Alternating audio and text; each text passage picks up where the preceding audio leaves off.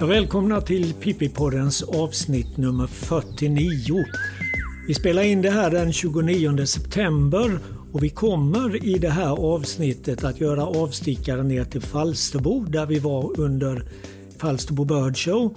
Och vi kommer också göra en avstickare till Jätterön där vi var under Folk och fåglar. Och Kristoffer, först och främst, eh, hur, hur har hösten varit så här långt? Är du nöjd? Jo, men jag tycker att det har varit en bra höst. Det har ju varit eh, mycket jobb för egen del, men jag jobbar ju också med fåglar, så man får ta det onda med det goda. Alltså, eh, en hel del skådning har ju ändå hunnits med och just nu så bor ju vi tillfälligt i Långa Sand mellan Falkenberg och Halmstad ute vid kusten i en stuga och där körde vi ju faktiskt tomt-SM andra lördagen nu i september, vilket var väldigt lyckat. Ja, själv har jag gått och varit nästan lite sådär besviken faktiskt. Den, i alla fall den senaste veckan. Då har det varit ostvindar och det brukar ju vara väldigt bra när det gäller småfågel och rovfågelsträck här på västkusten. Och eh, jag bor ju nära Grötvik som är en sån här eh, bra sträcklokal. Och jag tycker det har varit så lite fågel, speciellt har det varit väldigt lite rovfåglar. Men så nu Igår regnade det hela dagen, alltså onsdagen den 28 september regnade det precis hela dagen. Och idag på morgonen då öppnade sig portarna, då bara välde det fram fågel. Och vi hade en helt fantastisk förmiddag i Grötvik. Eh, de som räknade i intervaller kom fram till att ja, det passerade ungefär under de första morgontimmarna ungefär 3000 finkar per minut. Och totalt sett så räknar man med någonstans mellan 500 000 och 600 000 bo och bergfinkar. Och inte nog med det, vi hade närmare 700 ormvråkar. Det är en hög summa när det gäller Grötvik. Vi hade 300 sparvhökar. Vi hade väldigt mycket dubbeltrastar, fårsälor och, och trädlärkor. Så det var en helt enkelt fantastisk dag. Det kan jag verkligen tänka mig. Just de här ostvindarna som pumpar ut fåglarna mot kusten här på västkusten är ju häftigt att se och särskilt nu när vi närmar oss oktober och landet töms på fåglar. Men då kan jag ju tänka mig att ni också missade en del eftersom ni höll på med ringmärkning idag. Jo, naturligtvis. Vi som höll på med ringmärkning vi missade ganska mycket av det som sträckte förbi. Men det fanns ju andra som räknade. Och när det gäller ostvindar så måste vi också nämna att det har ju varit helt fantastiska dagar på flera ställen längs den östra kusten, speciellt den sydöstra kusten i Sverige. Mm. Det var fantastiska dagar med sjöfågelsträck på Öland. Också uppe i Uppland vet jag att det har varit bra dagar och nere i Skåne. Och eh, det var väl nu i måndags som det var en makalös dag nere vid Falsterbo också med ett jättefint eh, sjöfågelsträck. Ja, de hade ju väldigt mycket prutgås och bläsan där nere. Mm. Man kan ju läsa om eh, Falsterbosträckets siffror på Artportalen varje dag om man vill. De är ju jätteduktiga och lägger in alla arter och eh, individantal där så gott det går mm. varje dag. Det finns till och med en flik som heter Falsterbosträck där nere. Så gå in där och kolla och inspireras. Mm. Sen är det ju inte bara sträckande fåglar som har dykt upp. Nu börjar det dyka upp eh, rariteter från Sibirien. Och det har ju redan setts en hel drös med videsångare bland annat på Gotland och Öland och i Blekinge och längre upp i landet. Och just idag så ringmärkte de den första sibiriska piplärkan för Ottenby någonsin mm. faktiskt. Alltså inte den första för området men den första ringmärkta ska ja. sägas. Och just det här med videsångare, det, är ju, det förtjänar ju att nämnas. Det måste ju redan nu vara ett årsrekord för videsångare. Jag tror inte att det har varit mer än kanske fem sex stycken som mest ett, ett bra år tidigare. Och det är ju inte så länge sedan som den inte ens var årlig i Sverige. Så det är ju väldigt speciellt med kanske tio individer redan nu. Ja, verkligen. Det är ju många som fortfarande suktar efter videsångare, alltså längtar efter att se en videsångare ändå.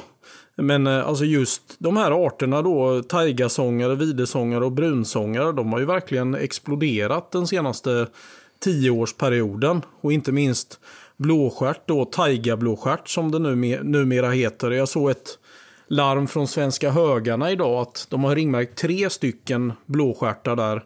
Och att det var det 31 fyndet för Svenska högarna, alltså ön Svenska högarna som ligger allra längst österut i Stockholms skärgård. Och det är ju inte, kanske inte alldeles oväntat med tanke på hur taigablåstjärten har expanderat under de senaste årtiondena. Jag kommer ihåg 1996 när det rapporterades om en häckning uppe i Nakajärvi uppe vid Pajala, norr om Pajala. Och, och svenska fågelskådare åkte dit nästan mangrant. Mm. Till och med jag åkte dit faktiskt. Jag är inte sådär begiven på att dra långa sträckor annars men vi kombinerade det med en vecka uppe på Nordkalotten. Och efter det så har ju taigablåstjärten blivit betydligt talrikare i Finland och den är ju en med stor sannolikhet årlig häckfågel i Sverige med, med kanske ganska många par som häckar här. Men och samma sak med eh, taigasångare, där vet vi ju att den har expanderat västerut så den finns ju häckande på denna sidan om Uralbergen, alltså i europeiska Ryssland numera. Däremot brunsångare och videsångare, de, de får man ju åka längre österut för att hitta och där är det ju lite konstigt. Kan det möjligtvis vara så att fågelskådarna har blivit duktigare? Ja, kanske det med, men jag tror att det har hänt någonting för att eh, så här mycket fåglar, alltså av en ovanlig art, det borde man hittat förr också kan man tycka, eller åtminstone någorlunda. Och just videsångare, den är ju alltid lite tidigare än brunsångare generellt sett. Redan i slutet av september, men de kan ses en bra bit in i, i oktober månad också. Mm. Men vi hade ju till exempel en brunsångare nu eh, för ett par år sedan som hoppade omkring i en buske tillsammans med en taigasångare i Skallkroken utanför Haverdal då i Halmstad. Och det var väl den 20 november. Ja, så det kan verkligen löna sig att leta fåglar sent på säsongen mm. också. Särskilt här på västkusten. Det, det, är ju många människor som lämnar Ryssland nu. Du tror inte att det, det kan ha något samband med det, att de här videsångarna också vill lämna Ryssland? Ja, hade jag varit en videsångare så kanske jag hade känt så. Och det är kanske så de känner, vad ja, vet jag. Fast å andra sidan, de lämnar ju normalt Ryssland vid denna tiden på året. Det är ju bara det att de har flugit åt andra hållet. De kanske slår eh, två flugor i en smäll så att ja, säga. Ja. ja, nu har vi pratat om vad som har varit roligt och trevligt med den här hösten. Och vi ska väl också nämna då att det har varit väldigt mycket vadare. Mm. Det började ju redan i somras, i alla fall i östra Sverige, med mycket adulta vadare. Och sen har det fortsatt nu i höst med väldigt, väldigt mycket juvenila åsungar alltså. Verkligen av kärrsnäppor och brushanar till exempel. Och nu har det dykt upp en hel del kustpipare med här och var. Ja. Dock inte samma influx av isländska rödspoar som förra hösten. Så Nej. det kanske tyder på inte riktigt eh, lika lyckade häckningar. Ja, eller året. så kanske inte vindarna varit så bra för de isländska rödspovarna när det gäller att komma hit till Skandinavien. För de kommer ju med stor sannolikhet från Island. Mm. Däremot så har vi ju haft ett inflöde österifrån. Jag var ute och räknade änder i förra veckan och eh, då nere på stranden i Skummeslövs strand, där var full, fullkomligt kryllade av vadare. Mm. Med mycket sandlöpare, det var en hel del kustsnäppor och kärrsnäppor. Men framförallt sandlöpare. På ett ställe så hade jag 60 sandlöpare tillsammans. Ja, det är oerhört läckert. Och, och det var åsungar allihopa. Och, och när det gäller vadare så fick du väl en liten överraskning uppe på Jätterön för inte så länge sedan? Ja, jag jobbar ju där som naturvägledare på Naturum Jätterön och en annan art som har rastat i stor utsträckning där är ju enkelbeckasin på sistone. Det verkar ha varit bra år för enkelbeckasiner. Och vi tittade ju på dem på morgonen och började titta efter dvärgbeckasin och kanske då med lite tur en dubbelbeckasin, vem vet. Men så satte jag mig vid disken och började jobba lite och sådär. Och så var det en kille som tittade i en av besökstubkikarna där. Och så bad han mig komma fram och titta då eh, på den här eh, fågeln som han tittade på. Jag tror inte att det här är en enkelbeckasin. Och så tittade jag. Nej, det är en tuvsnäppa som går där, en ung tuvsnäppa. Så blev det ju pådrag då och massor med folk kom och tittade på den här. Så det är rätt så roligt att även om man kanske inte är så insatt i fåglar alltid så kanske man ändå kan känna att det är något udda man tittar på så att säga. Ja, man reagerar på ja. att det är något, konstigt. Och när det gäller tuvsnäppar så verkar det ju som att förra året och detta året är lite grann en återgång till det vi hade i början av 2000-talet mm. med ganska höga antal. Sen har det varit ett antal år med väldigt få tuvsnäppor förhållandevis. Men ja. nu i fjol var det över 20 och i år så kommer vi kanske hamna någonstans i den storleksordningen också. Ja, jag pratade med en som bor i England. Han var på besök på Jätterön och han pratade om att det var inflöde av tusnäppor just på brittiska öarna nu. Mm. Men vad tror du, kommer de här tusnäpporna som vi ser från Nordamerika eller kommer de från Sibirien? Jag tror definitivt de kommer från Sibirien. För de finns ju häckande så pass nära som på Taimyr och kanske till och med väster om Taimyr. Det var ju en av de första Pippi-poddarna vi gjorde så berättade jag lite grann om en rapport om en, en spe, spelande tuvsnäppehanne som hade tillryggalagt jättelånga sträckor. Och den sista platsen som han spelade på det var precis intill gränsen till Europa. Alltså uppe på den ryska tundran eller sibiriska tundran. Och med tanke på att det har kommit så väldigt mycket vadare, unga vadare därifrån nu på sistone så tror jag säkert att det har kommit med tuvsnäppar från det området också. Annars så är det ju faktiskt så att tuvsnäpporna som häckar i Sibirien de övervintrar ju nästan allihopa nere i Sydamerika. De flyger alltså ut över isen och, och passerar kanske nästan över Nordpolen, kommer ner vid Alaska och så fortsätter de ner genom Nordamerika ända ner till ja, kanske Pampas i Argentina. Sanslösa resor, ja, verkligen. det är verkligen, verkligen häftigt. Och vi, vi pratade med Björn Malmhagen om det här också med anledning av en annan nordamerikansk vadare. De här vitgummsnäpporna som det sågs ett antal av i, på sensommaren. Och även då i lite jämförelse med gulbröstad snäppa. Ja, precis. Men om vi då ska ta det som inte, kanske inte riktigt har uppfyllt förväntningarna så kan vi ju nämna havsfåglar. För ja. där har det väl varit ganska så magert hittills just. Vi har inte fått de där friska västvindarna som brukar komma efter en varm augusti. Det var någon liten stöt där med lite liror i Laholmsbukten och på kullen. Och det var ju faktiskt så att en eh, kille som heter Christian Jeppsson, han var ju ute och fiskade med sin båt utanför Haverdal här i början av september och, och hade faktiskt en gulnäbbad lira eller skopolilira precis intill sin båt som han filmade med sin mobiltelefon. Och vi såg ju den här liran, vi var några som fick se den, ja, lite halvhyfsat sådär på en bits avstånd så vi kunde inte se vilken art det var. Men eh, sen bara några dagar senare så dök det upp en skopolilira då som man tror kan bestämmas säkert nere på Kullen, alltså Kullaberg nere i nordvästskåne. Och den här fågeln sågs ju även då längs med Danmarkskusten. Så vi, vi får väl se. Den sågs väl på norra Själland och, och där menar man ju att det var en sån här skopolilira. Ja. Alltså den eh, medelhavsformen av gulnävad lira. Precis, den, som, den, som numera betraktas som en egen art. Precis, den som man inte ens ska tro kunna nå våra vatten egentligen. Man pratar ju om den här gulnäbbade liran då. Mest att den kommer in, den som finns ute i Nordsjön och Atlanten. Men det är ju väldigt svårbestämda liror. Man måste se liksom vissa karaktärer ute i handens undersida och hur näbben ser ut och allt möjligt sånt. Men det var ju lite speciellt också att den här dagen när Christian Jeppsson såg den här liran från sin båt, då hade det ju inte börjat blåsa. Då var det ju fortfarande nästan stilla väder. Mm. Och sen redan dagen efter när det blåste upp så sågs det ju en hel del både gråliror och mindre liror här. Så att de, det säger ju en hel del om att de finns här i våra vatten även när det inte blåser. Ja, det hittades ju en större lira uppe i Bohuslän som låg på vattnet som det kom upp jättefina bilder på. Så ja, det var väl uppe vid Körn någonstans har jag för mig. Mm. Men eh, jag läste i litteraturen också att gulnäbbade liror gärna återvände till sina fiskevatten gång på gång. Och Christian Jeppsson sa faktiskt att han eventuellt hade sett den här fågeln dagen innan med när han var ute och fiskade. Mm.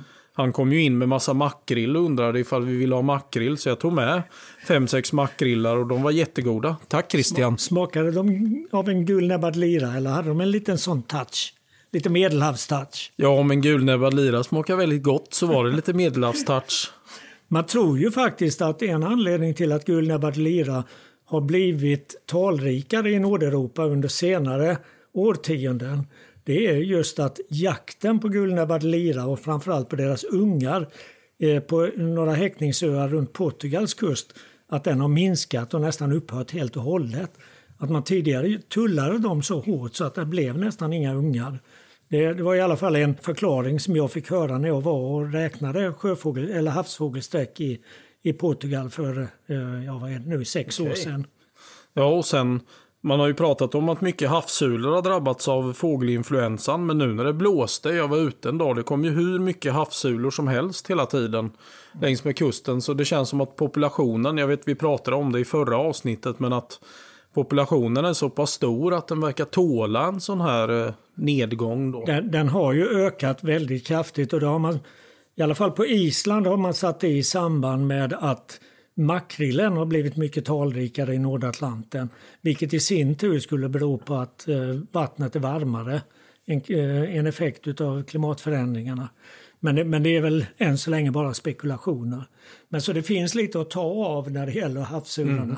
Och där kan vi se en parallell till våra grönfinkar som nu har drabbats väldigt hårt i mer än tio års tid av den här sjukdomen som heter gulknopp.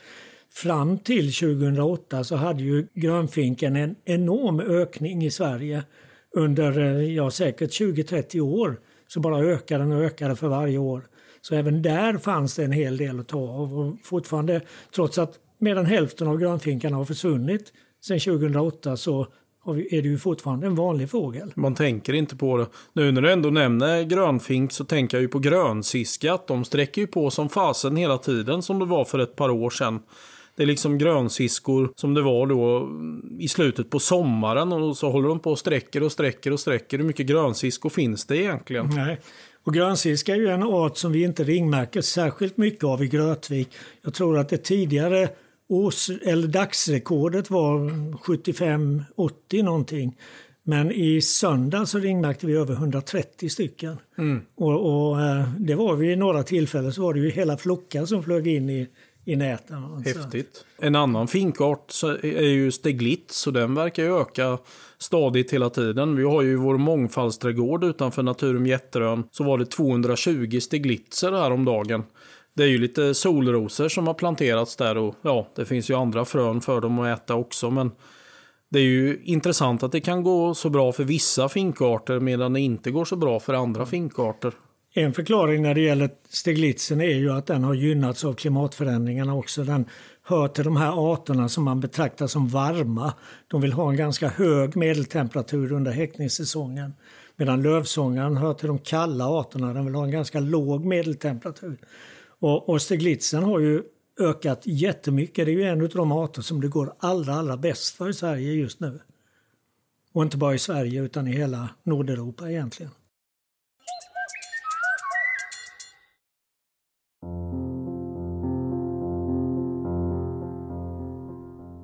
Stationschefens dagbok 13 juli 1994. Den 10 juli vann Sverige på straffar mot Rumänien i kvartsfinalen och idag mötte de självaste Brasilien i semifinal. Den här gången tog det stopp. I slutet av matchen lyckades Brasilien göra ett mål och vann med 1-0. Sverige ska möta Bulgarien i bronsmatchen den 16 juli och det blir en drömfinal mellan Brasilien och Italien den 17 juli. Annars väldigt tomt på fågel under nätrundorna trots de 29 näten som vi satte upp vid klockan 04.30. Det blev mest strandhäng idag och Vasiljev slog ännu ett rekord när han simmade motsols runt ön. Vasiljev har nu fått ringmärkarlicens och har gjort frukost till oss varje morgon den senaste veckan. Han har dessutom fixat i ordning alla trasiga nät så vi slipper köpa nya.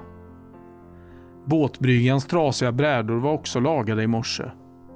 Vasiljev hade samlat in drivved från sibirisk lärk och satt i nya brädor.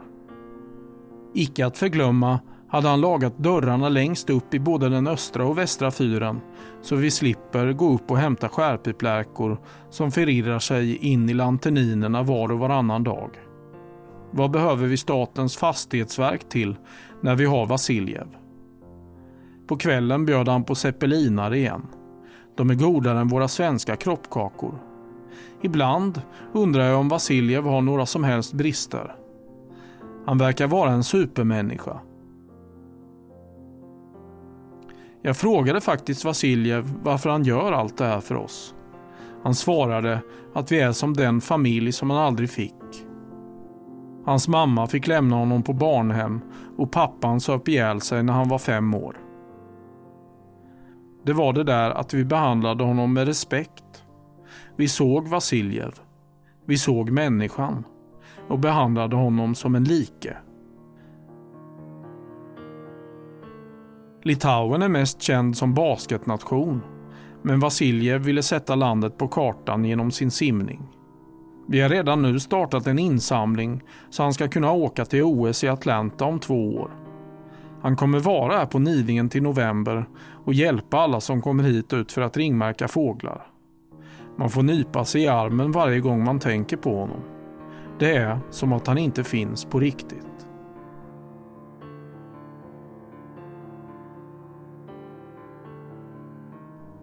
Vasiljevs dagbok 15 juli 1994. Jag har idag lagat alla vadarburar och hoppas kunna ringmärka de kärrsnäppor, större strandpipar och drillsnäppor som hållit till här i sommar. Imorgon ska jag placera burarna på lämpliga platser runt ön. Men ikväll ska jag börja med att kratta upp tångbankar där vadarna vill söka föda. Stationschefen sa att han inte kan förstå att jag har så mycket energi varje dag. Han sa att om han är hälften så duktig som jag under en dag skulle han känna sig nöjd. Jag bara skrattar bort det och skakar på huvudet med det efterföljande svaret att jag gör vad som helst för min familj.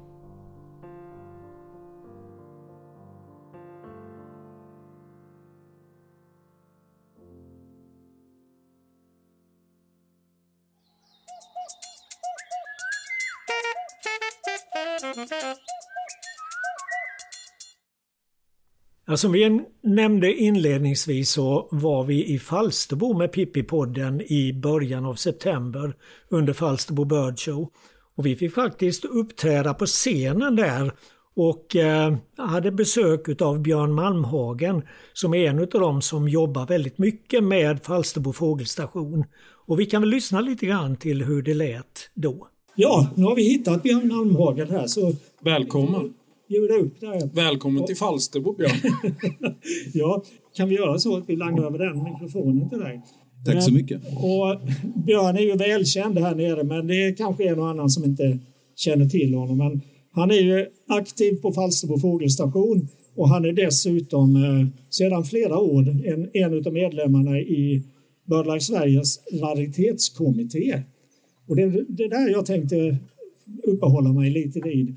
För att här var ju en häftig fågel nere vid nabben nu, bara, typ bara för några dagar sedan. En vitgubbsnäppa. Och ja, vad kan man säga om vitgubbsnäppa? Ja, man kan ju säga precis som du sa, det är en häftig fågel. Och det är ju speciellt en häftig fågel för, för de här eh, kanske mer inbitna fågelskådarna som tycker det här med rariteter är kul.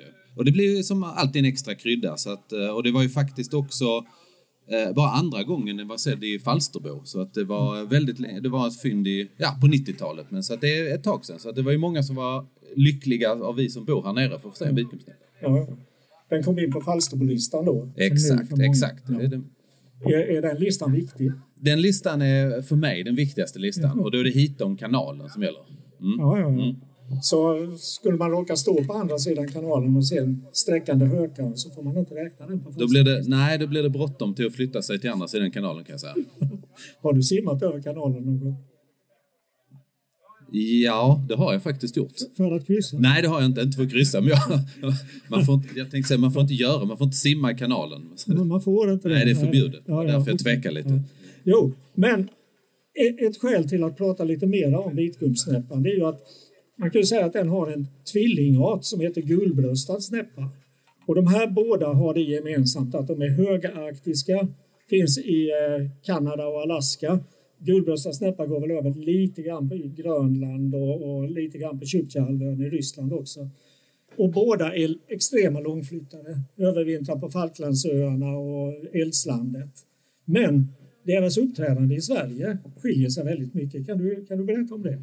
Ja, precis som du säger, tar man upp de här kartorna så är det ju väldigt lika utbredningsområde och övervintringsområde. Och man tänker sig att det skulle medföra att de ungefär ses i någon form av likartat uppträdande i i, i västra Europa och då kanske i Sverige. Men tittar vi då på de svenska fynden av just vitgumpsnäppa och gulbröstad snäppa så är det först och främst antalsmässigt så är det väl en dubb tre gånger, tre, tre gånger så många vitgumpsnäppor som gulbröstad snäppor. Och, med, och med årets siffra så är det lite mer än tre gånger så många. För det är ju fyra stycken. Just det, det är fyra ja. år ja. Precis. Mm. Så att, och det kanske har med populationsstorlekar och sånt att göra. Men det kanske mest intressanta det är när man börjar titta på de enskilda fynden och där man har kunnat åldersbestämma fåglarna.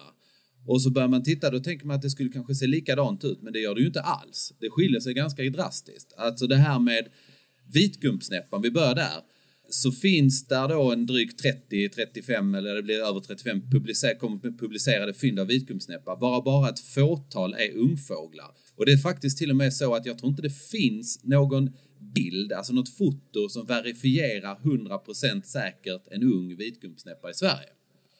Och bland gulbröstsnäpporna, eller bland dem, så är fördelningen annorlunda? Den är helt annorlunda. Då har vi eh, bilder och då senaste årens fynd, så där tror jag att vi ligger på över 50 procent, om det är 60 eller nästan 70 procent av fynden är ungfåglar av gulbröstad snäppa. Finns det någon, någon form av rimlig förklaring till det här? Jag har ingen, jag har ingen så jättebra förklaring. Det kanske finns någon annan som, som, som skulle kunna våga sig på och spekulera, men jag har faktiskt ingen så här eh, bra. Det, det, möjligen, jag vet inte riktigt. Alltså, tittar man på, nu har jag inte liksom tittat på det här detalj, men om vi går tillbaks till utbredningsområde och övervintringsområde så är vi överens att det ser ganska likadant ut. Däremot ser ju flyttningsvägarna lite annorlunda ut. Vitgumpsnäppa har ju i högre grad en östligare flyttningsväg ner till sin övningsområde och gulbröstad snäppa har i, hö i högre grad en västligare flyttningsväg till sina övervintringsområden. Sen om det spelar någon roll, det vågar jag inte svara på, men det är kanske någonstans där man skulle kunna börja liksom gräva och försöka förstå varför det faktiskt ser så annorlunda ut med två arter som vi sa, som finns på samma ställe och övervintrar på samma ställe. Ja. Är det rent av så att vitgummsnäppor gör som en del andra vadare, att de flyger från Labrador, Newfoundland över Atlanten ända ner till norra Sydamerika? Eh, det är väl, jag, jag, kan inte svara exakt, men det är nog inte omöjligt att det kan ske så faktiskt. Mm. Det finns ju ett annat eh, artpar, om vi tillåter oss att säga det. Jag tänker på tuvsnäppa och spetsstjärtad snäppa. Där, där är det ju också så att när det gäller tuvsnäppa så är det väl ungefär 50-50 adulta juvenila som uppträder i Sverige. Medan spetsstjärtad snäppa, där är det väl bara ett säkert fynd av en juvenil fågel. Precis, precis. Och, och där, det, det, skulle man ju kunna förklara med att de unga spetsstjärtade snäpporna, de har ju den här märkliga flyttningen att de lämnar nordöstra Sibirien och så flyger allihop till Alaska. Precis. Medan de gamla fåglarna flyttar liksom raka vägen ner mot Australien.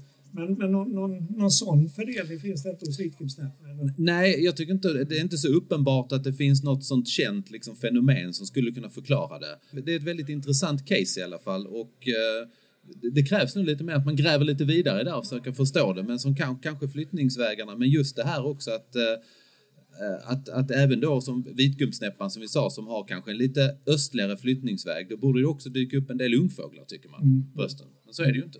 Ja.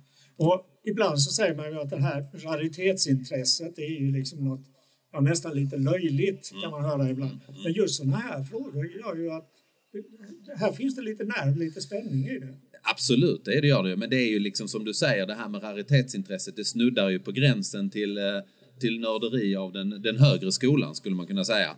Men, men som sagt, och vi har ju pratat om det, nörderi är ju nödvändigt. Ju. Ja, det, Eller hur? Det, är nödvändigt. Uh, och det, på något sätt så bygger det ju en viss typ av kunskap och det är inte bara så att alla, alla liksom uh, rariteter och sen varför ska vi hålla på med det? Men det, som sagt, det kan ju föda intresse, föda liksom att gräva i ny kunskap och förståelse. Så, så absolut, men, uh, men visst, i grunden är det ju nörderi ja. på hög nivå. Ja.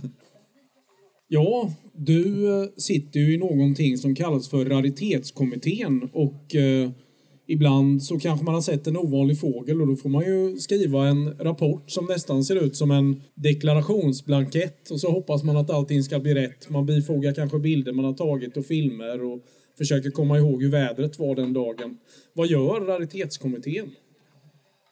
Då är det ju raritetskommitténs uppgift sen att på uppdrag av då BirdLife Sverige ta och eh, se över den där dokumentationen man får in och eh, fatta ett beslut om att, eh, att den här dokumentationen räcker för att den ska då få publiceras i den årliga tidskriften Fågelåret. Ja. Så det kan man för, för kort säga att det går ut på. Det är väl jättebra att ha en kvalitetsgranskning av ovanliga arter i Sverige. Ja, alltså det finns ju... Uppdraget i sig handlar ju om att på något sätt föra, som vi gör med många artgrupper, föra liksom en, någon form av systematisk eh, lista, kontroll över vad är det för någonting som uppträder i vårt land, oavsett om det är fåglar, spindlar och fjärilar och så vidare. Så att en, syftet är ju liksom att ha en, som du säger, en kvalitetssäkring, en verifiering vad det är för liksom fåglar som uppträder i Sverige. Mm. Just nu är det väl mycket sådana här arter som splittas och en del lumpas så att säga. Vad innebär det? Det innebär oftast eh, kul utmaningar kan vi väl säga. eh, ibland är det ju lite grann, om man tittar på raritetskommitténs uppdrag så är det just att besluta om en publicering.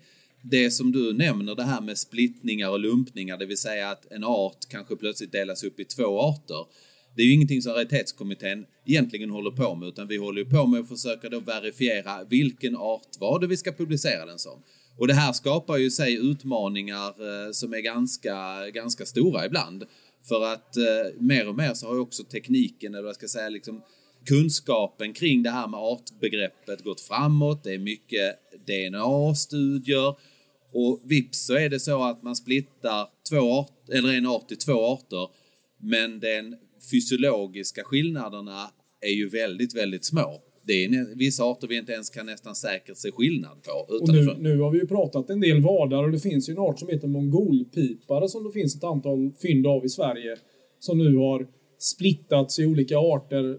Men har man då bakåt i tiden kunnat se utifrån dokumentation på de här mongolpiparna så att man har kunnat säkra upp vilken art de tillhör så att säga?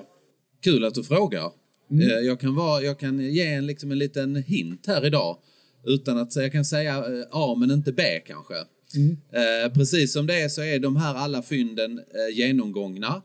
Och det är en artikel på väg ut i eh, vår fågelvärld under eh, hösten här. Och eh, jag skulle säga så här att samtliga fynd av mongolpipare kommer att kunna föras till en eller annan art. Spännande. Mm. Nej, för att om man inte lyckas då eh, föra en av de här till en art, då kan det ju bli att någon mister ett kryss då för att den inte gick att artbestämma. Så det är väl ungefär det som det kan leda till lite sura miner så att säga. Men det är ju inte ert fel egentligen.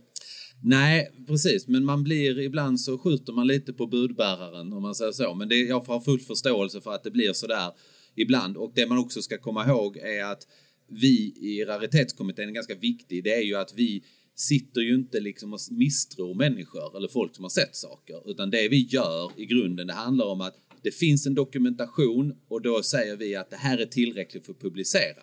Det är ju många, många gånger som man personligen kan känna att okej, det här var ju absolut en sån, men den håller liksom inte rent dokumentationsmässigt för att vi ska kunna gå tillbaks och titta liksom att vi håller en, en, liksom en jämn nivå och en liksom jämn kvalitetsnivå. Så att Det är det, det kan man personligen säga, känna själv ibland att det, det är inte jätteroligt jobbet alltid. Och det är inte, det är inte, man får ju inte bara cred hela tiden kan jag säga. Nej, det är jättebra att du förklarar det med att det handlar om publikationsnivå, liksom att man måste ha en ribba någonstans. Helt klart. Nu kommer Vidde in här lite tror jag. Ja, men jag tänkte bara ta vid det, det där du pratar om nu. Vi läser ju i andra sammanhang om att det, det har blivit ett sådant hårt klimat med hot och hat eh, via internet eh, inte minst. Är det så för er också? Är ni utsatta för eh, hot och hat? Ja, jag, vet, jag vet inte om jag är utsatt, men, men visst, alltså. Men man är kanske utsatt för missnöje, skulle jag väl kanske uttrycka det för. Och jag har full förståelse ibland för de där missnöjena. Och ibland så skulle man liksom bara vilja träffas och försöka förklara. För att ibland så tror jag att det är som jag sa, att man kan missuppfatta att, att nu har de i raritetskommittén sagt att jag, att jag ljuger eller att jag hittar på eller något liknande. Vilket vi aldrig skulle göra. Men vi skulle lätt kunna säga att tyvärr, din dokumentation räcker inte. Ja, men jag kunde ju fotat den med telefonen. Ja, men nu gjorde vi inte det och då kan vi inte publicera det. Och det är klart att ibland så får man ju, är det inte sådär jätteglada mejl man får alltid. Men jag skulle inte liksom känna, alltså det, det är ju en del av den här, eh, det uppdraget man har och jag skulle inte säga att det liksom heller är någonting som överskuggar allt det andra roliga. Det är ju ett, som återigen ett nörderi som är lite nödvändigt och vi tycker att det är ganska kul att sitta och, och gräva i de här sakerna. Så. Men visst, det förekommer en del missnöje, men i det stora hela så, så skulle jag också säga att man mer och mer får en förståelse för arbetet. Ja, jag langar över mikrofonen till Kristoffer här nu. För att eh, jag tror att du vill veta lite mer om vattensångaren också. Ja, precis. Vattensångaren hade ju förr en eh, fyndbild med lite fler fynd kändes det som. Och nu har den ju då minskat. Det finns en population i eh, Polen och sen bortåt Vitryssland och vidare österut. Men ni har ju flest fynd där nere i Falsterbo. Jag gissar att de flesta fynden är tagna nere vid Flommen. Är det under någon speciell tid på hösten man fångar dem under några särskilda väderförutsättningar eller hur har det sett ut genom åren? Ja, alltså eh, om man säger tiden är ju egentligen, jag skulle nog säga att augusti, utan nu har jag inte tittat, är den bästa månaden. Mm. Men vi har ju fynd allt från egentligen slutet av juli till mitten av september. Mm. Vädermässigt, eh, svårt också att säga om det är något speciellt, men, men som du sa, vi vet ju ungefär var de kommer ifrån och var de ska. De ska ju liksom, de har ju liksom av en öst-västlig flyttriktning, det vill säga att de ska ju från de häcklokalerna västerut genom Västeuropa ner genom Frankrike och Spanien och där det finns en del områden, ställen där man faktiskt fångar en hel del vattensångare. Jag tror att det är den ovanligaste Acrocephalus-arten i Europa. Alltså, Acrocephalus det tillhör ju sävsångare, rörsångare och kärrsångare till exempel. Så det är ju på grund av den här stora utdikningen av många våtmarker som de försvinner. Men man kan ju hoppas att de kanske är på gång lite igen. Och det är en art som är väldigt lik, om ni inte känner till den, så är den ganska lik en sävsångare, men den är liksom mer guldfärgande. Den har ett eh, mittre guldfärgat gässband som är, lyser jättefint och en liten nästan rödbrun övergump. Men det som är lite roligt, det finns i Halmstad till exempel ett fynd som gjordes i september. Då var det en kvinna som åkte ut och fotograferade vad hon trodde var en sävsångare. Så såg vi då på Artportalen, åh herregud, det är ju en vattensångare hon har fotat jättefina bilder så folk vallfärdade då till lokalen. Så den kanske är rent av lite förbisedd också. Ja, möjligen, men jag, jag, när du säger sådär så kommer jag att tänka på en, det finns en, ytterligare en historia som är väldigt liknande den där historien. Vilket också då kan föra tankar till hur många finns det där ute egentligen? På precis på samma sätt som du beskriver så var det en dansk fotograf som satt på och fotade fåglar i vassen på, ja det är bara på andra sidan sundet här och eh, söder om Köpenhamn. Och eh, där det hoppar upp också en, en vattensångare på ett strå. Han får alldeles fantastiska bilder på den fågeln. Så att, eh, men det är väl lite den här liksom nervkittlande, liksom hur många av de här ovanliga fåglarna ser vi egentligen? Hur många missar vi och så vidare. Och det, det, kan man, det skulle man ju kunna ägna flera Pippi-podd och bara prata åt en sån sak utan att kanske komma fram till så mycket. Men... Ja, det känns mm. som att de som arbetar ute i Flommen här i Falsterbo, de har nästan, nästan den mest krävande ringmärkningen i hela Sverige. Hur ser det ut en morgon på Flommen när man börjar med ringmärkning? Där måste man sätta upp stolpar och nät varje morgon och går under i en viss tid, eller hur funkar det? Absolut, kul att du tar upp det. De gör en heroisk insats, de som jobbar där. Eh, det är, det är rena semestern för de som, eh, ska man säga, men som jobbar liksom i, kanske i fyrträdgården och kan gå ut i trätofflor och dra upp näten och så vidare. I Flommen går det till så vi, här nere kan vi generellt sett inte ha några nät uppe när det är risk för stöld och det, det, det, finns mycket hundar och djur och grejer så att vi, det, det springer igenom. Så att vi, vi väljer alltid att ta ner alla nät. Så att i Flommen måste man gå ut, ta ner alla nät precis på dagen. Pinnarna kan man lägga kvar men man kan inte ha dem uppställda så man måste ta upp dem och skjuta in dem i vassen. Så när man kommer upp på morgonen när det är beckmörkt så ska man hitta pinnarna till nätet och man ska sätta upp nätet. Och de ska man ha med sig i en liten ryggsäck. Och det är också ganska gyttjigt. Det är, liksom, eh, det, det, är, det, är ett, det är ett ganska bra träningspass att bara jobba en dag i Flommen kan jag säga. Det måste ju ta sin lilla tid att både sätta upp och ta ner näten under en dag men samtidigt måste man ju bli expert på att skilja på kärsångare och rörsångare om man jobbar där ute. Ja, det, det, blir man ju definitivt. Det finns ju många historier om det där, men visst är det så. Vi får ju ganska bra blandning, eller en ganska bra andel både kärsångare och rörsångare, så att eh, det lär man sig efter ett tag. Om ni inte har varit med vid ringmärkning så är ju kärsångare och rörsångare två oerhört lika arter kan man säga. Men de sjunger på väldigt olika sätt och har lite olika flyttning med. En egretthäger rör sig söderut över djungeln.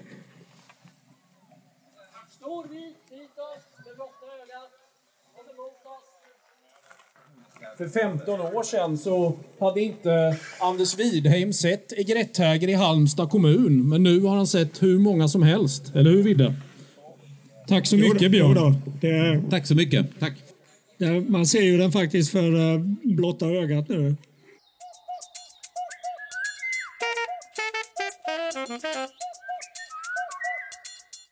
Andra lördagen i september varje år så går ju den här tävlingen Tomt-SM av stapeln. Vad innebär det? Ja, det är ju att man under ett dygn ska se så många fågelarter som möjligt. Se eller höra från en viss tomt. Och det är en eh, man uppe i Västerås som heter Strid som har dratt igång det här. Och eh, det har ju bara blivit mer och mer populärt kan man säga. Och eh, man kan väl säga också att det är en viss tomt på västkusten som ligger in till kusten mellan Varberg och Falkenberg som numera vinner i princip varje år. De har allt där. De har jättefina stränder, de har havet utanför, de har jordbruksmark, de har lite buskmarker och det finns någon skogsdunge. Det, det är i princip komplett. Och just den här dagen i år då, då blåste det ju dessutom lite ostliga vindar och då får vi ju ett bra streck här över, över västkusten. Men här, den här tomten i Långa Sand där vi spelar in det här, den kom inte sådär jättelångt efter. Jag tror de hade väl 125 arter va? Ja, de som vann hade 125 och det är ju svenskt rekord faktiskt. Och ett år hade de till och med några arter till som inte tomtägaren såg. Så det var väl 127 eller 128 arter då. Så det är väl alltså svenskt rekord från en obs-punkt under, en, under ett dygn kan man säga. För att jag startade faktiskt en frågetråd om det här på forumet Vår Skådarvärld på Facebook. Och det var ingen som kunde redovisa en högre siffra från till exempel Ottenby eller eh, Nabben på Falsterbo under en dag. Så 127 eller 128 verkar vara rekord även om man ser då till fågeltornskampen där man har kommit upp i kanske 110-112 arter och sådär. Men just i Långa Sand så kom vi upp i 108 arter.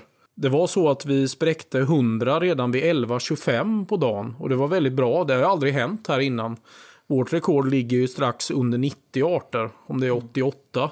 Men, men sen var det väl dessutom så att eh, det var ingen bevakning här under några timmar på eftermiddagen för då skulle det röstas och Ja, göras andra ärenden. precis. Frida och jag var tvungna att åka och rösta och fixa och vattna lite i vår lägenhet. Eh, Vi hoppas väl att de blir klara i år. med renoveringarna av badrum och fönsterbyten och kontakter och allt möjligt. Så. Men var det inte också så att det var en del väldigt triviala arter som inte dök upp den här dagen? Ja, det var ju den klassiska fasanen som aldrig dyker upp på tomt-SM. Men hur gick det med sånglärka? För jag vet att ända fram till långt fram på förmiddagen så hade det inte setts någon sånglärka. Nej, det är ju så kring den 10 september så är ju inte riktigt sånglärka en självklar art att den, en, att den sträcker förbi en. Den kommer ju, men i väldigt få antal. Men just den dagen så hade det inte börjat. Men annars var det ju den här fina svaga ostvinden och lite molnigt och det började dra lite rovfåglar och vi fick in toppskarv och vi hängde in bland annat tofsmes här från tomten. Så Men det du säger om sånglärka, det var faktiskt en reflektion jag gjorde den här morgonen i Grötvik. Vi hade ju alltså närmare 200 trädlärkor, men vi hade bara en handfull sånglärkor. De har inte börjat dra än, utan de kommer väl i lite större mängder längre fram i oktober. Ja, det verkar så. Och jag tycker det är likadant med tofsvipa som eh, faktiskt var en art som vi missade också på den här tomt-SM. Vilket känns lite märkligt när man har så många andra arter. Men det känns som att fler och fler tofsvipor stannar kvar längre. Jag tycker det är väldigt mycket tofsvipor som rastar på många platser fortfarande. Det är nästan som att man börjar tro att många kommer börja övervintra mer och mer. Mm, ja, det återstår väl att se hur vintern blir. Alltså, men även år då de, de, de är kvar länge så brukar de ju ändå dra iväg när första re- rejäla köldknäppen kommer. För då fryser ju marken och då blir det mycket svårare Ja. för dem att hitta föda. Precis. Och just det här tomt-SM är ju inte bara till för att liksom skåda fåglar utan det blir ju ett slags eh, samkväm. Man är 10-12 personer, man grillar lite och käkar lite mozzarellabollar och tomater och... Det blir ja. lite, lite jippo över det hela. Ja. En social historia. Alltså. Det blir ju ett återkommande evenemang och Janne som bor här annars då, han tycker att det här är en av de viktigaste händelserna på hela året. Det var så roligt för att han, när han var med på, nu på tomt-SM, så kunde han vara med fram till 12 på dagen, alltså kring lunch. För sen var han tvungen att åka upp till Stockholm för att vara med på en bankett. Jag tyckte ja. det var så roligt. En bankett på Stadshuset är ju inte vilken bankett som helst heller. Men det handlar väl om promovering av någon... Eh, som har doktorerat. Ja, precis. precis. Nej, men det, det, säger ju en del om hur viktigt det är om ja. man liksom måste göra båda sakerna och åka tillbaka upp till Stockholm sen. Det tycker jag är roligt. Och nu är vi på Folk och fåglar på Jätterön i mitten av september. Jag står här tillsammans med Anita Campbell, hjärnforskare och fotograf. Och den här frågan infinner sig direkt när det handlar om fåglar och hjärnor. Har fåglar en hönshjärna? Nej. Nej, men de, de, har blivit så orättvist behandlade i, herregud, många, många hundra år höll jag på att säga. Men, men det var väl framför allt en, en eh, mycket stor auktoritet i Tyskland som ansåg att fåglarna var ju så eh, på en så låg nivå när det gäller kognitiva kapaciteten. Och eftersom man var sån auktoritet eh, så höll det i sig det där så länge. Och, och eh, sen vet jag inte om de här uttrycken eh, bird brain och så vidare har kommit därifrån eller om de har myntats av folket liksom. Men det är helt fel nu. alltså, Men det, det, är ju ändå så att på flera olika språk så har vi begrepp, bird brain som du sa på engelska och hönshjärna på svenska, som ja, egentligen är väldigt nedvärderande. Ja. Men det, det, stämmer alltså inte. Det, det ska inte vara så. Nej, det ska inte, vi ska inte nedvärdera våra medresenärer med på jorden överhuvudtaget tycker jag, utan vi ska respektera dem. Och den, vad som är bra med den här forskningen som nu har ja, exploderat tycker jag på fåglar är ju att det har framkommit att vi har tänkt helt fel. Mm.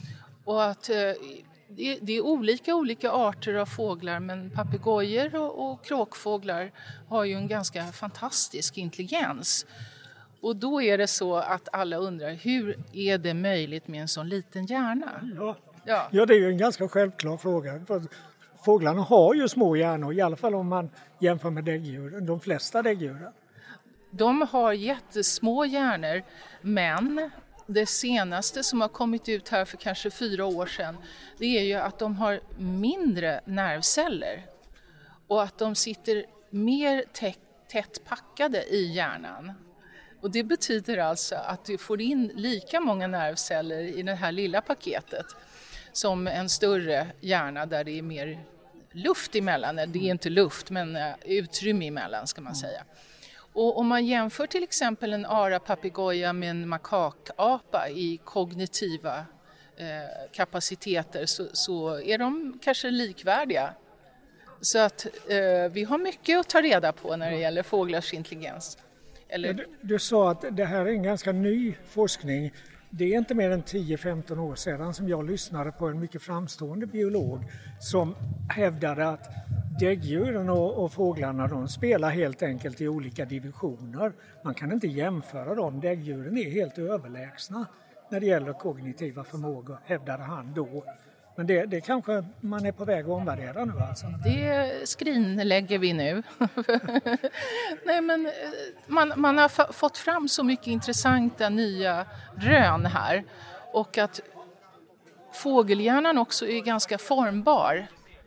Eh, så att de kan producera nya nervceller vid behov när de behöver förstärkning av olika beteenden. Och sen försvinner de när de inte behöver det längre. Är det det som kallas för neurogenes? Det är vuxen neurogenes. Ja. Nu är det rätt. Snyggt! Men, men innebär detta också att vi människor kanske på något vis kan ha hjälp av fåglarna eller lära oss någonting av fåglarna? Är, jag har skrivit en bok då där jag berättar hur fåglarna har inspirerat oss att lösa en hel del medicinska gåtor. Och, eh, så då föreläser jag om det här idag. Och det är helt rätt att vi har tagit intryck av en massa intressant ny information om fåglar eh, för att förstå oss själva bättre. Ja. Som forskare så har du jobbat bland annat med Parkinson och Alzheimer. Det har jag läst mig till. där, där finns det överhuvudtaget någon möjlighet att vi skulle kunna återbilda förstörda hjärnceller? Så, vi... så, så, som fåglarna kan göra. De, de återbildar kanske inte förstörda hjärnceller men de nybildar ju hjärnceller. Ja, det stämmer. Jag tror också att om de skulle få en skada så kan de alltså nybilda nervceller för att reparera skada men det är inte visat än på något sätt. Eh, däremot de här mikroskopiska eh, hårcellerna i innerörat de repareras hos fåglarna så de hör lika bra livet ut. Så om man ska nu jämföra med oss som gör Pippi-podden så Kristoffer han har ju en utomordentlig hörsel medan min hörsel den har ju den, den har ju drabbats ganska hårt under alla år med popmusik och annat sånt där. Eh, skulle man kunna komma dit här också att man återskapar små hårceller hos människor? Alltså man blev så intresserad när man upptäckte det här med fåglarna att även med skada på hårcellerna hos fåglarna så går det kanske bara ett par veckor så har de lika bra hörsel igen. Och då har de, forskarna fokuserat sig på att ta reda på vad är det som gör att de kan regenerera, nybilda hårceller och vi inte. Och då tittar de på genuttryck så att de ta fram alla de gener som uttrycks hos fåglar och hos människor då med olika hörselproblematik. Och, och, tack vare den här inspirationen från fågelvärlden så har man kommit ganska långt i att kartlägga gener vad gäller olika hörselförändringar hos människan. Så att snart hoppas man att man har mer adekvat eh, diagnostik och snabb diagnostik och då kan man ju förutsäga eh, förloppet av vad det nu är för sjukdom. Det vanligaste heter presbyakusis när hårcellerna i innerörat som troligtvis hos dig då har under livets gång mm. blivit fler och fler. Så summa summarum till slut vid kanske ungefär 60 års ålder så börjar man höra sämre, särskilt de höga tonerna i, i fågelsångerna. Så att, eh, men vi, efter mycket om och men, och det kanske bara några år gammalt det här så har de främsta forskarna inom vuxenneuroinesforskningen gått samman och visat att de som har visat negativa resultat, alltså att det inte finns neuroines i människohjärna, att de har haft stora metodologiska problem. Så nu är det acceptans i hela forskarvärlden att vi kan påverka vår hjärna och sätta igång nybildning av nervceller. Och det gör vi till exempel med fysisk aktivitet, med att lära oss nya saker, socialt, positivt socialt umgänge, en massa sådana grejer. Men däremot åldrandet, Alzheimers sjukdom, depression och, och så vidare, det leder till en förminskad neurogenes. Så det gäller att motarbeta det här. Och det kan du göra med ditt eget beteende och vad du stoppar i dig, vad du äter. Ja, alltså rätt mat och mycket motion, det är viktigt alltså. Ja, kolossalt. Men tillbaka till det här med hönshjärna. Blir det kanske så inom några år att det blir en, eh, en, en positiv begrepp och inte ett skällsord? Det hoppas jag verkligen. Alltså när det gäller kråkfåglar och, och, och papegojor. Kråkfåglar har man till och med alldeles nyligen visat att det finns förutsättningar i hjärnan för att ha ett medvetande. Det är häftigt. Ja, det är väldigt häftigt. Tack så mycket Anita. Det ska bli spännande att lyssna på dig sen. Tack. Och eh, ni som inte har möjlighet att lyssna på Anita här på Jätterön eller någon annanstans, ni kan ju alltid läsa Anitas bok som har titeln Fåglarnas hemligheter. Tack ska du ha. Tack. Tack Anders.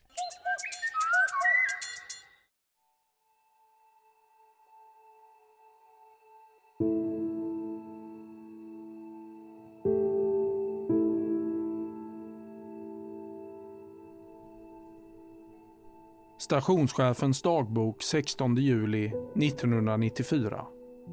Hur ska jag börja? Det var mitt under bronsmatchen. Hela Sverige tittade på fotboll, men jag och Vasiljev gick ut mot Ostudden för att tömma vadaburar. Det var soligt och varmt. Fyren Lilleland var en vacker syn i medljuset.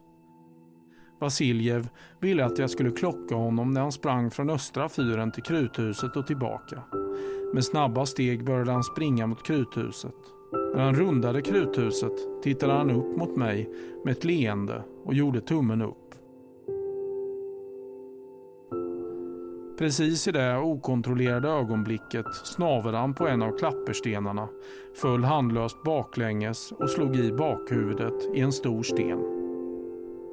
Jag såg på håll i handkikaren hur stenen blev lika röd som kruthuset.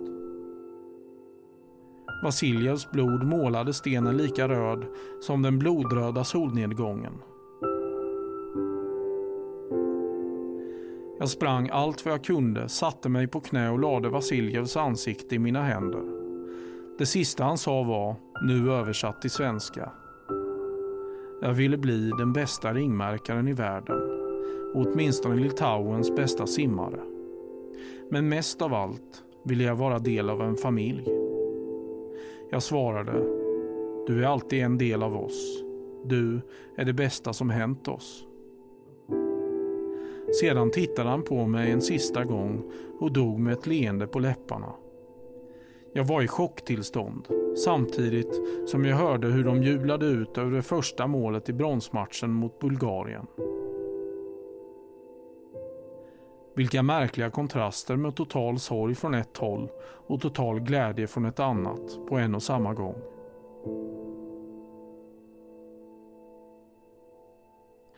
Jag drabbades av panik och bestämde mig för att ta Vasiljev över axeln och begrava honom ute på Ostudden. Det var trots allt minst en och en halv timme kvar av fotbollsmatchen, inklusive pausen mellan halvlekarna. Efter uträttad begravning tog jag ett dopp i Kausan på Västudden och gick in till de andra som var alldeles lyriska över Sveriges brons i fotbolls-VM. De hade inte en tanke på Vasiljev just då och jag gick och la mig för att sova. Jag förmådde inte att säga ett ord om vad som hade hänt. Jag sa bara att det var en fin kväll med många tumlare runt ön och faktiskt en gråsäl bland knubbsälarna. Väl i sängen tryckte jag ansiktet mot min med ejderdun fyllda kudde och kvävde min gråt och mina frustrerade skrik över honom. Till slut somnade jag av utmattning.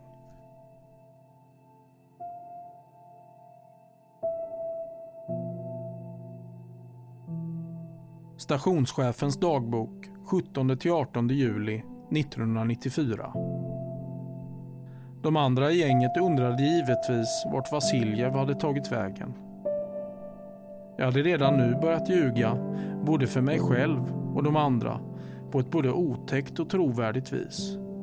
Jag sa att Vasiljev sent på kvällen hade bestämt sig för en långsimning för att runda bojarna utanför västsidan på ön.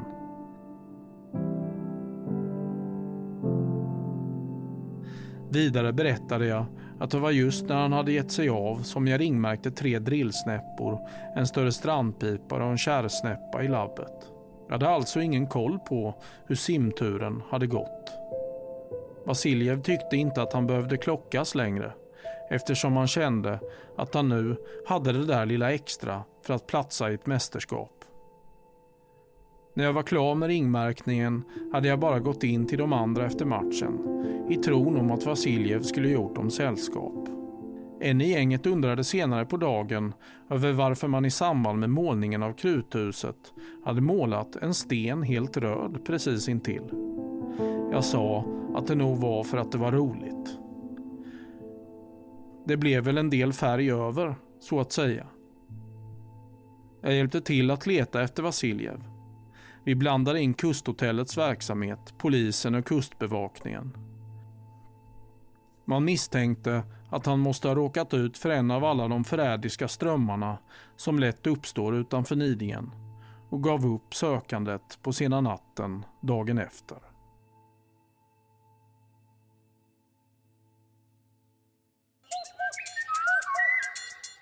Ja, vi brukar avsluta varje avsnitt av Pippi-podden med att eh, titta lite grann i kristallkulan.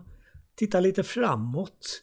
Vad har vi att vänta och vad har vi att hoppas på kanske framför allt? Ja, men det är ju en hel eh, oktober och november månad som eh, väntar på oss där ute. Så då vet man ju aldrig vad som kan hända. Det är väl som vi brukar säga, det kan bli både havsfåglar och sibiriska tättingar. Och kvantiteter av alla möjliga roliga, triviala arter. Så det kan hända väldigt mycket nu vid den här tiden på året. Vad ser du mest fram emot? Ja, egentligen ser jag fram emot en sak i närtid nu och det, eh, det har ju säkert eh, hänt redan när, när det här avsnittet eh, läggs ut i etern. Och det är ju på lördag 1 oktober då det är Euro Birdwatch.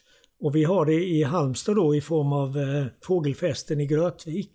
Och det här är ju ett evenemang som nu har ägt rum i, jag tror det är 30 år. Och, och eh, det handlar ju då om att man dels ska försöka se så många fåglar som möjligt och rapportera in det till en rapportcentral. Och, och, för att liksom popularisera det här, alltså fågelövervakningen och få fler eh, nyhetsmedier och andra att ta upp det. Och så dels handlar det om att locka ut folk i naturen. Och det brukar just det här evenemanget i Grötvik vara bra på. Vi har haft mellan 300 och 500 personer på besök under en förmiddag.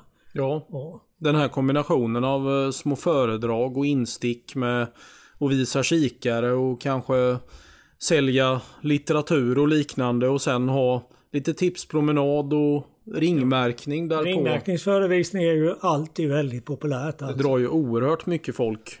Och det, det tror jag är ju någonting som man skulle kunna uppmana fågelstationer runt om i Sverige att popularisera sin verksamhet och försöka lägga lite tid på att bjuda in folk och visa, visa folk ringmärkning och inte minst när det gäller barn. Eh, vi gjorde en undersökning här om året inom BirdLife Sverige där vi frågade ungefär 50 unga fågelskådare hur det kom sig att de började med fåglar. Och den vanligaste anledningen var just att de hade varit med vid en ringmärkningsförevisning och fått se fåglar på nära håll. Det där, det där kan sätta igång saker hos folk. Ja, verkligen. Jag hade ju en eh, gymnasieklass från Göteborg häromveckan på Jätterön där jag bara spontant tog ut och visade dem några fåglar. Lite gärdsmyg, lite rödhake, någon rörsångare och sävsparv och sådär. Och de blev ju väldigt fascinerade och väldigt mycket mer intresserade av den övriga guidningen sen. Titta på örnar och änder och gäss och eh, vadare med mera. Så det ena leder liksom till det andra om man börjar från rätt håll så att säga. Mm. Men sen om jag får önska någonting mer så är det ju att det ska bli några fler blåsdagar. Alltså med hård västvind och mycket havsfågel. För det är, det är en tuff typ av fågelskådning. Man blir genomblåst, för att inte säga urblåst till slut. Men det är ju fantastiskt roligt alltså. Ja, det är det roligaste som finns, helt klart. Jag eh, tycker väl att, alltså du är ju pensionär numera men jag jobbar ju och jag påverkas inte så mycket av det här att det liksom larmas ut oj videsångare och sibirisk piplärka och grejer på Öland och Gotland nu när jag bor på västkusten. Jag tycker naturligtvis att det är väldigt roligt för de skådarna som ser dem. Men, eh, men enda gången jag tycker det är jobbigt är när det börjar larmas liror och ja, flygstjärtade stormsvalor och grejer när jag jobbar. Då vill man helst liksom att arbetsdagen ska ta slut och sen är det ju tyvärr under en tid på året man hinner inte med så mycket efter jobbet heller så man får hoppas på blåsdagar när man är ledig helt enkelt. Ja, när arbetsdagen är slut och du har tagit dig från Jätterön ner till Långa Sand, då är det mörkt. Ja, men lite så. Jag har ju haft lite flyt där någon gång att jag åker ju mest tåg upp till Jätterön eh, och cyklar ut dit. Men när det har varit blåsdagar så har jag tagit bilen vid ett par tillfällen och sen åkt ut till Glommensten. Så man fått smaka lite på kakan liksom. Man säger att man har en hel sån här buffé av grejer under en hel dag. Men då kanske man hinner liksom lite till slutet där man kan ta lite kanapéer och kanske någon liten bit tårta i alla fall så att man får i sig Ja, någonting. I form av klykstjärtade stormsvalor och Ja. annat sånt där. Det kan räcka faktiskt med havssulor väldigt fint i strandlinjen och vadarflockar och toppskarvar och någon stormfågel och lite storlabbar. Bara man får smaka lite på kakan så att man känner att man har blivit bjuden på någonting. Så att även om hösten nu är ganska långt gången så har vi en hel del att se fram emot. Det har vi säkerligen alltid. Nu finns Pippipoddens egen t-shirt tillgänglig. Naturligtvis säger den det självklara. Fågelskådning är nödvändigt. För bilder kika in på Pippipoddens Facebook-sida. Välkommen att beställa via anders.vidheim Priset är 200 kronor för en tröja. Vid frakt tillkommer 60 kronor. Redigering av Frida Nettelblatt. Pippipodden produceras i samarbete med Studiefrämjandet.